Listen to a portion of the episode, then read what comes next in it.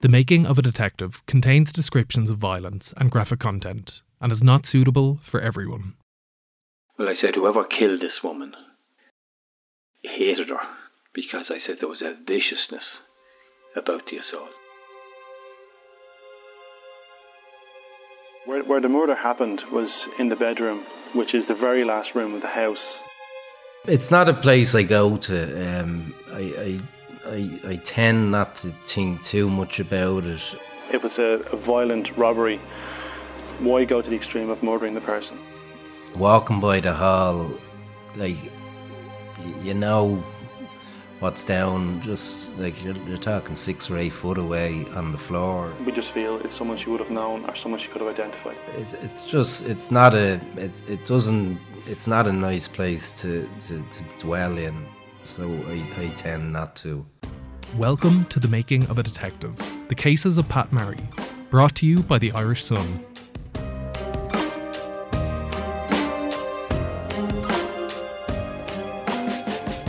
I'm your host, Ian Doyle, and over the next five weeks, I'll be telling the story of five of Ireland's most notorious murder cases and the man who once solved them. This story, Pat's story, spans three decades, stretching all over Ireland and even abroad.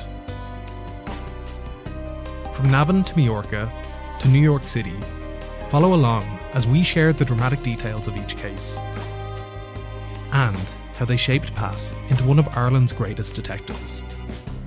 Helping to tell these stories, I'll be joined for analysis by crime editor Stephen Breen, who's written extensively on these cases in the Irish Sun.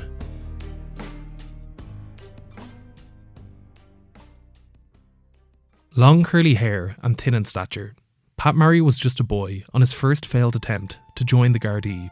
There was a Sergeant McPhillips there, and I looked for an application form, and he took me into his office, and he was a big cut of a man, a big strong chest on him, a big man, and he grabbed me by the shoulder, and he shook me, and he says, uh, "You're too young, anyway." That's firstly, he says, and number two, he says, "You're too skinny. You want to go and put a bit of meat on your bones, like you know.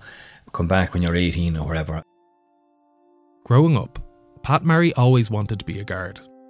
It was something he'd fantasise about over and over again as a child. Needless to say, Sergeant McPhillips' aversion to him joining the force was a bit of a setback. After being refused from the force, Pat spent a number of years working in Navan Carpets and Union Camp, which was a packaging and manufacturing plant. It wasn't the excitement he had once dreamed of, but it was a living. Then, seven years later, Pat got a second chance. The Gardaí were looking for new recruits, and this time, Sergeant McPhillips wasn't there to object. So I was delighted. I was over the moon. Like this was a big thing now, going to Templemore, like the train. I remember uh, it was the 14th of August 1985, and my father and mother drove me down with my aunt to the gates of Templemore. Pat's parents had to leave him at the gates and say goodbye for now. As much as he wanted to be a guard, his first impressions of the college were mixed. We got not as much a talk, but a shouting at by uh, some sergeant. I guess that was his function in life to try and rattle us. Yeah, we'll make men out of you, and now if your mammy's behind, and all this type of jazz. I remember he was shouting so much, and he, he was shouting at one fellow. He says, "No, I'll make a man out of you." The poor guy. I remember him collapsed. He fainted on on the ground, like you know. Over the next six months, Pat progressed in Templemore. Not necessarily excelling, but certainly getting by. But it was clear the Gardaí and its rather archaic training regime wasn't for everyone. Two of the guys now had nervous breakdowns down there because of, I think, the pressure of studying got to them. Plus, there was a degree of bullying and that type of carry on by classmates that went on. And it's a sad reflection, a sad thing to see, like, you know. After all the years of wanting and wishing, Pat's first real experience in the field was underwhelming, if not concerning. He was stationed at Donnybrook Garda Station, where his main duty was guarding the British Embassy. We passed out in January 1986, and some of those guys I haven't seen since. There was no glory in it. You're standing outside an embassy. People with any little bit of pull or they were being looked after or their families were well in got more cushy stations. And I know one guy got a station, his family home back down to the back of the station. So like that's what you were dealing with, like, you know. But look, I was sent to Donnybrook, nothing I could do about it, and that was it. If your shift was to go in and stand outside the British Embassy and walk, let's say, 20 yards back and forth and stand there like a cardboard cutout, you get a bit disheartened. And I did get disheartened because I was thinking about the job that I was doing and that I had liked. I remember one night, like so fed up, like at four o'clock in the morning, there wasn't a sinner around, there was nothing, there wasn't even a fox, there was nothing. And I went out and I lay in the middle of the road and I looked up at the sky and I spread myself out like a crucifix, like, and I was just looking up at the sky and I said, there has to be more to life than this. I remember doing that, like, you know, and I said to myself, what are you at? It was sort of a, a development of how I was feeling inside, like. On the verge of quitting the guards, Pat asked himself the same question each night Did I make the right choice? But uh, I put in for a transfer a transfer is what Pat got. Posted to Blanchardstown Garda Station, Pat would be entering the field again. But this time for real. This was the moment Pat Marry's career, and in many ways life, took off. Pat was born to be a guard. Like he's just a guard. Like even though he's retired now, Pat is just a guard. So he's just a hundred percent, thousand percent professional. Um, he makes no apologies for it. That's the voice of Paul Callaly, a man Pat would get to know very well while working on the case that's the focus of this episode. The murder in question shocked the country to its core and is still remembered today. Few deaths in Ireland have been as high profile or had as many twists and turns as the murder of Rachel Callaly and the public circus that followed. We'll return to Pat's time at Blanchardstown Garda Station in a later episode but for now, let's jump forward to 2004, the year of Rachel Callaly's death, when Pat was working in Balbriggan Garda Station under a new title Detective Sergeant Pat Marry. I worked there with a couple of detectives and plainclothes members, and Balbriggan District covered Garristown, Skerries, Rush, and Lusk, which was a big area, big country area too, and the biggish towns. So there was plenty of crime, there was plenty to do, and uh, I took up trying to solve a lot of these crimes. Robberies and burglaries were the mainstay of the crime in Balbriggan district. We had no murders there in years or anything. In the 17 years since graduating from Templemore College, Pat's career had progressed leaps and bounds. He worked on some high profile cases, but few were as impactful as this.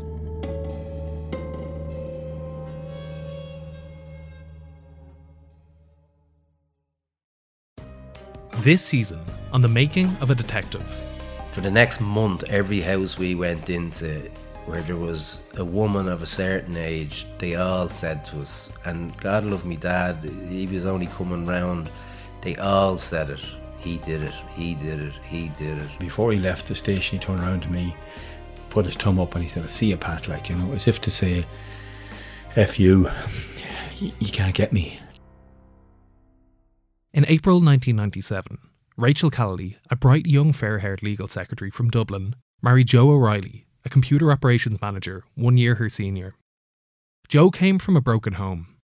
His parents had separated when he was younger, and his father moved to the UK, where he didn't get to see him as often as he'd have liked.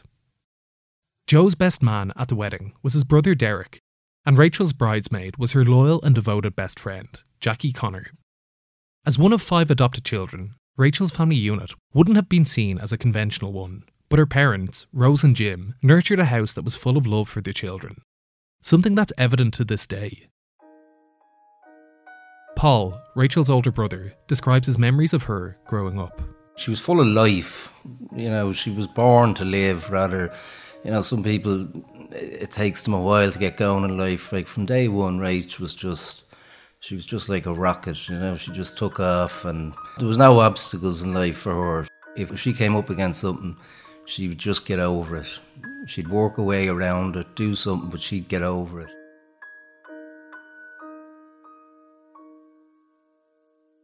As a happily married couple, Rachel and Joe had two young boys, Luke and Adam, and moved from their home in Santry to a bungalow in Baldarragh, the Naul, County Dublin, about 20 kilometres south of Detective Marry's new posting. No matter where Rach went, the two kids were always with her, so she brought them everywhere with her. They were two very happy kids, so I think she was born to be a mother. Like the kids were never in her way, you know. She she would fit her life around what the two kids needed. She just loved them being part of her, and she loved being in their lives, and she loved them being in her life. According to Paul, Rachel was someone you'd remember for the everyday type of interactions. Like she'd come into the gas, she'd give you a hug, and she was always positive, always happy. She just she had a nice way about her, you know. Life never kind of got her down now, and I'm sure it did, but we never got to see a lot of that. Like she always had a sunny side out, sort of, and and it would sort of rub off on you. Like when you'd meet her, you'd you'd feel better afterwards. Rachel and Joe lived an ordinary enough life. They had a small but close circle of mutual friends. Both were really into their sport, namely softball, in which the pair played together and individually, meeting plenty of friends along the way. Joe began working for Viacom, an outdoor advertising firm, and to try and bring in some extra household cash, Rachel got a job as a Tupperware and Avon representative. Rachel seemed very happy. Um, she was mad about him. They seemed to be a good match. The two of them were tall. They were into the same sports. Um, they seem to have a very happy, normal kind of existence together. The Callaly family were, and still are, an extremely tight knit group. Many of the boys, including Paul and his father Jim, worked together in a plumbing business, where Paul still works today. On the 4th of October 2004, a group of them had gathered in their parents' house. Myself, Deck, and Anthony were actually doing a bit of maintenance on my dad's house that day. It was a real autumnal day. Like the sun was out, but like it was cool enough. Um, we were doing a bit of painting actually in his house, and um, Mum made a fry up for the lot of us, and she was just in the process. We'd all just come into the kitchen. She was just finishing off the eggs, I think, and the first call came in.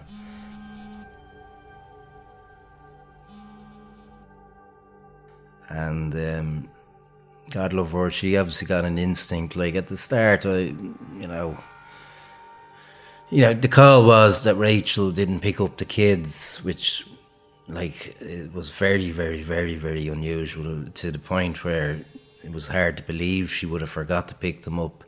Um, so, like, we were in the kitchen and we were trying to calm him a little bit. Um, she just had an instinct now. Moments later, in the midst of panic, another call comes through from Joe.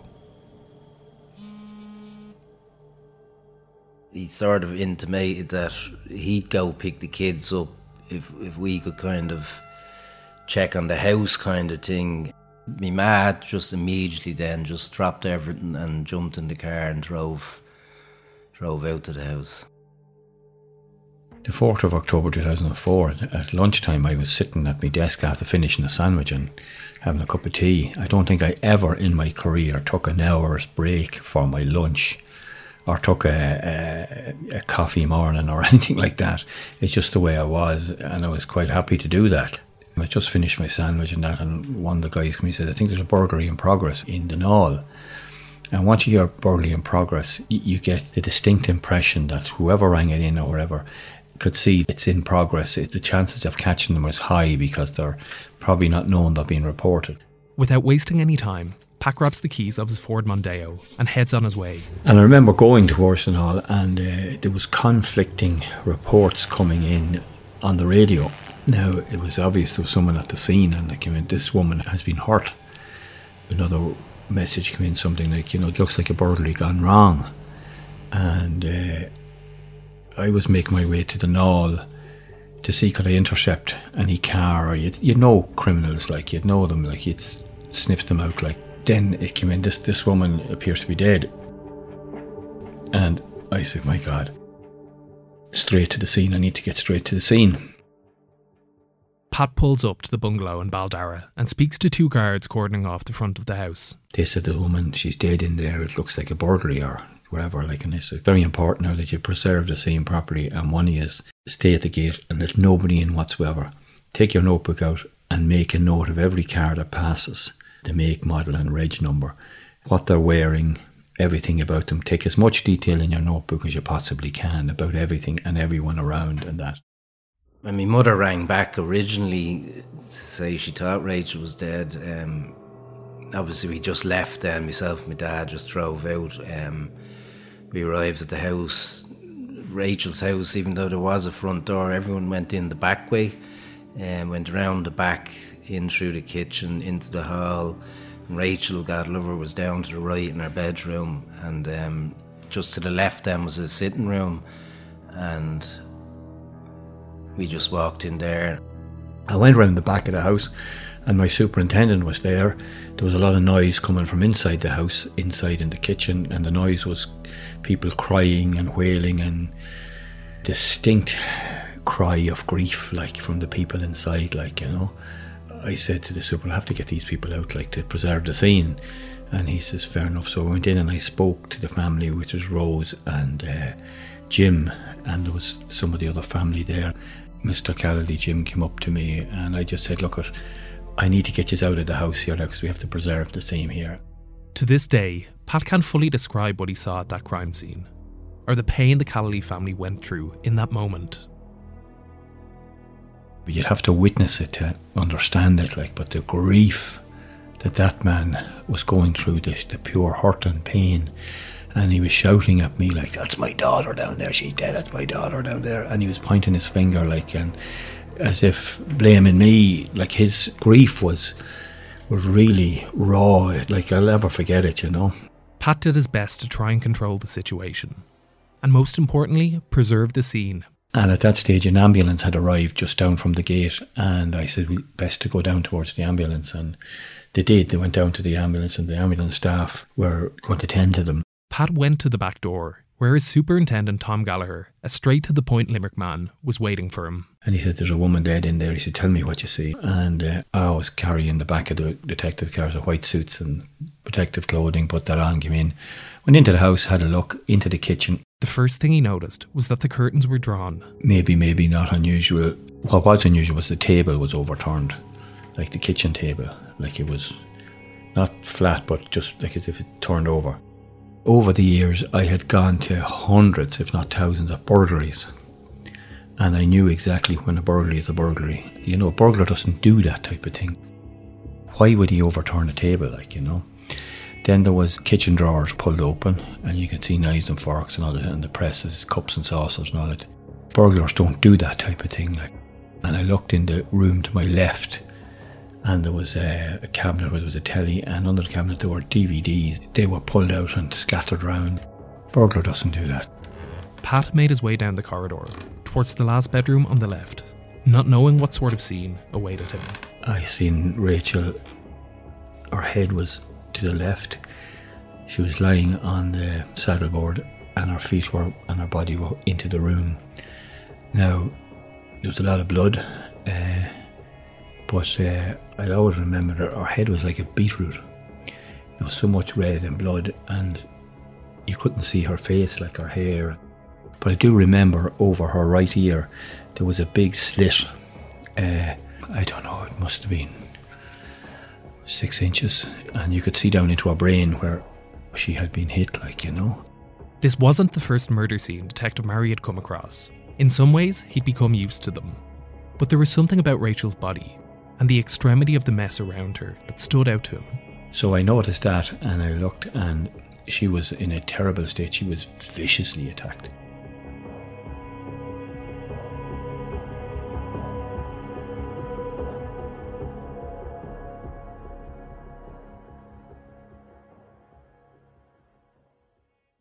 As I always say, a scene always talks to you. You just have to listen. And I stood there and looked and listened and took in what I could see and what it was saying to me. And I could see blood on the wall and blood on the ceiling, which is evident of something being swung with the blood on it. And um, but the interesting point that I noticed, it became very important in that uh, the blood splattering on the walls had dried, and there was other blood splattering on top of it. Pat deducted Rachel had been bludgeoned over the head with a blunt object. The two different splatterings told him that Rachel's attacker had returned after the initial attack and hit her again. I made my way outside then after viewing what I viewed, and I know the superintendent was standing out there, and I took a minute just to take a deep breath and have a look around, and I could hear farm machinery in the distance and the birds singing and like just the normal country life. And uh, well, he says, "What did you see in there?" Well, I said, "I saw two things," and he says, "What was that?" I says, "Firstly, it's not a burglary anyway." Correct, he said. Now, the superintendent was Tom Gallagher, and he was a very experienced detective inspector in his day, and then was promoted superintendent. So he was a man with a lot of experience. So, yeah, he says, and he says, What else did you see? Well, I said, Whoever killed this woman hated her because I said there was a viciousness about the assault. He says, Correct, he said. Go out and talk to the husband there, he's out of the front gate.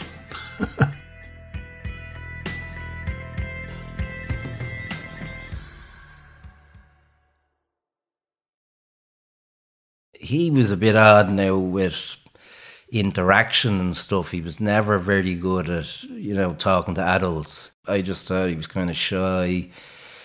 It was easier playing with the kids than playing with, you know, talking to adults. Um, he wasn't great at looking you in the eye or anything. He just, I just thought it was part of his makeup. I went out, and my first impression of Joe, he was six foot four, a big guy, like well built, you know, fine looking man, like, you know.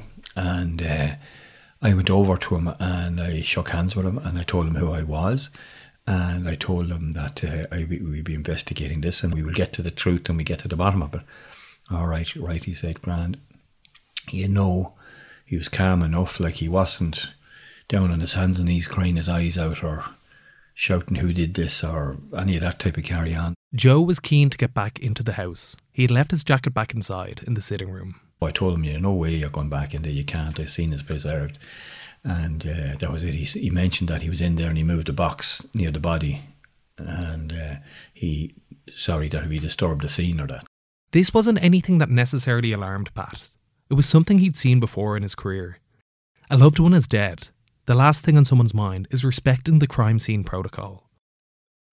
Pat told Joe he would need his phone number and needed to speak to him later on that day. So he gave me a phone number, which I believed was his, but actually it was Rachel's phone number he gave me. And that was strange to me, you know. And uh, but anyway, look at. Uh, I told him specifically told him I said, uh, don't talk to the media. Let us do our business, and you know, don't talk to the media. For Paul, many parts of that day remain vivid. I, I don't know why that stuck with me at that moment, but I just thought it was so odd. He didn't get up and talk to us or anything. He just sat there and now, look, shock, blah, blah, blah, maybe. But um, I just felt like my mother was not in a good place. And then my dad, God love him, kind of went into shock and he was shaking and stuff. And um, Joe just never moved. Um, it's just something that stuck out me. I found it strange at the time that he was there standing on the road on his own, a lonely figure, while all the Callalys were down at the ambulance. The ambulance people were putting the silver sheets around them, like you know, to keep them warm, and just that they were in shock, and uh, was attending to them. And Joe was standing up the road away from them. I would have expected that he would have been down with the Callaly family, engaging in a in a grief and trying to explain things and what happened. And but he wasn't. He was standing on his own, like as if, you know, he didn't want to be down near them. He said very little, but he listened intently. He wanted to know everybody's views and everybody's thoughts and what rumours and you know he, he seemed he didn't seem to offer anything himself. He, just seemed to you know, light the candle and then we'd all speak and he'd listen and, and he, you know, and he was intently and his brother as well, the two of them listened intently. But look, that's just, it's not a crime to stand on your own outside your house, like, you know, but I just found it in the circumstances he should have been down or would like to have been with the Callalys.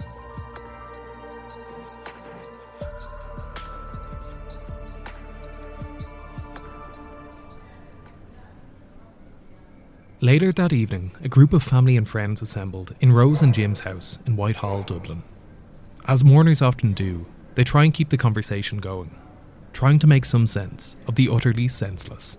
The boys, um, like we kind of kept it together a bit at that stage. Like we, you know, there was a lot of people in the house, teas, coffees, um, and I remember like I chatting to my uncles now at the table and the theories are starting, and you know, why was it done, and what did they rob, and you know, would they have taken a credit card, maybe they'll use it, and loads of different bits and bobs, you know. But um, the only thing that stuck out with me that whole time, now Joe didn't come back to our house, was I just couldn't understand why he went to pick up the kids. You know, it was so unusual for Rachel to miss the kids to the point where it just never happened before. Um, I put myself in that situation. I said, well, I would just go home. No school will throw kids out on the side of a street, so I would have gone home first, checked at home, make sure everything's okay, and then, you know, or even ring a parent or something. You pick up the kids. That night, Pat and two other Gardaí went to Joe's mother's house in Dunleer, where Joe was staying. Joe's mother showed them into the sitting room and called for Joe, who arrived in his bare feet, having just finished up in the shower. And he was sitting there as cool as a cucumber, really quite cool, like, you know. And the first question I asked him was, Who killed Rachel? And can you think of any reason why she would have been killed like that? And he says, No. And this was the sort of the beginning of the, the little nucleus of, of how things developed. I says to him, like, you know, had she any enemies? No, no, no, she had no enemies and she was well liked and all that. And I said, Gran, I says, well, maybe she was having an affair, I said, and it's a disgruntled wife had someone do her in or. No, no, he said, neither of us were having affairs. And that's the skill of it. They tell you, you have to listen, listen to what's been said. I thought it strange that here's a man bringing himself into the answer. When I didn't ask about him, I asked about Rachel. And it stuck with me, and I sort of said to myself, hmm, you know, I just said, maybe there's something here. All very unconscious, like, but conscious within myself. Focused as ever, Pat took as many notes as he could, trying to fish out any details, no matter how small, that might help him with the case. I said, give me a breakdown of your movements for the day. So he said, yeah, I got up at five. Joe told Pat he leaves early each morning, which is why Rachel and him sleep in separate rooms going to bed. From there, Joe said he went to the gym in Clondalkin, where he met a friend and Viacom colleague, Derek Quarney. But he had made a pit stop in Finglas to pick up petrol along the way. Quarney and Joe sat in his car for 20 minutes, talking through the events of the day, before heading in for a workout, sauna, and shower. From there, the pair headed to Bluebell Industrial Estate, to the Viacom office, they got in there around 7.30 a.m., like, you know. So he said, that's what I did. And then uh, he says that morning, then about 8.30, myself and Derek were doing inspections in Broadstone. And I said, fine. I said, you're not leave together, no. I says, why wouldn't you go together? Why don't you travel together? Oh, he says, uh, we can claim travelling expenses for both cars. I said, well, surely you could claim the expenses even if you brought one car, like, you know. Anyway, I says, that's his excuse. Joe said he was in Broadstone Depot until about half 11 and arrived back in Bluebell Industrial Estate at around 12 o'clock. I said, Who was in the depot with you? And he says, Or who saw you in there? And he says, Derek Quarney was with me. And I said, That's grand. He had accounted for all his time and his movements, and that was it. So I asked him then, Who do you think would have done this? And then he went on to say that he had sacked people from his work and had run ins with people and this, that, and the other. Nothing here seemed like a concrete link for Pat although we would have to investigate each of these claims one by one. Again, Pat asked Joe to give him his phone number, as they would need to keep in close contact with him in the early days during the investigation. He gave me Rachel's number again. I said, Hang on now. It says, That's Rachel's number you gave me. Oh, I thought you were looking for Rachel. No, I said, You gave me Rachel's number earlier on as well when I asked. And I said, I thought you asked for Rachel's. I says, No, I asked for yours. What's your number? Joe gave Pat his own number this time around, but Pat wanted to know did he have it on his person that day? According to Joe, he did, and Pat made a note of it. A note that in time would prove crucial to the investigation. So I asked him again, I said, uh, You having an affair or did you have an affair, Joe? And he was looking at me, staring at me, and he says, No, I didn't have an affair, you know. But I just knew by him, by his eyes, and I just knew there's more here. Like, I said to him then, I says, We need to get your shoes, I said, that you were wearing today in the house when you came to the house and discovered Rachel, because we have discovered footprints and we need to eliminate footprints from the scene. Joe went upstairs to retrieve his shoes. And he was gone for a good 10 minutes. And I was saying to the lads, Jesus, is he going to buy a pair of shoes or what? But he came down and he with a pair of boots and he says, These are the boots, these are the boots. So we put them in an evidence bag and that was it. And we said, Thanks very much.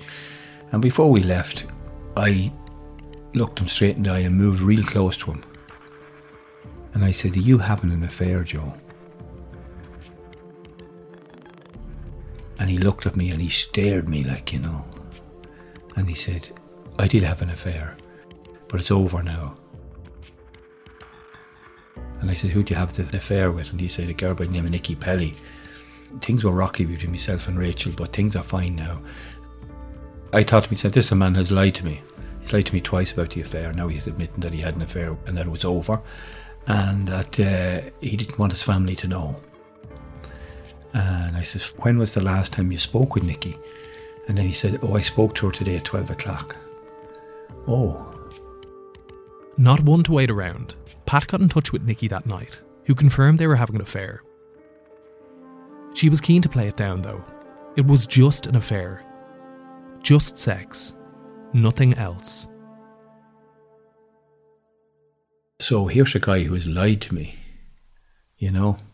And then, like, over the couple of days, we had got his incoming and outgoing calls to his phone, which was very evident because we established Nikki's phone number from herself. Pat could see that the pair were talking at 5:45 that morning, hours before Rachel's body would be discovered. So what were they talking for for 27 minutes, like, you know? There was an, a text from Joe to her, and then there was another phone call from Joe to her that lasted another 25 minutes or something like that, you know, later on. So here's a guy who again has lied to us. I was thinking, you can't believe this guy. He's telling lies. And why is he telling lies? If he was having an affair, why didn't he come out initially and says, yes, I'm in a relationship with someone else? And myself and Rachel were discussing going our own ways. But no, he was covering it up. Why would you cover something up? It was a motive, like, you know. Next time on the making of a detective. I'd love to say I, I totally had it sus from day one. Like, you just don't want to believe it's him, so you really do give him an awful lot of leeway at the early days. Like, it's just like there was two young kids involved, their mother's dead. You just hope that God it's not their father, and it was just a random act of madness by somebody and that they'll go on and live whatever sort of normality they'd have together. The Making of a Detective The Cases of Pat Marry was brought to you by the Irish Sun. This series is hosted and produced by me, Ian Doyle. For more information on the life and career of Pat Marry, check out his 2019 book, The Making of a Detective by Penguin Books.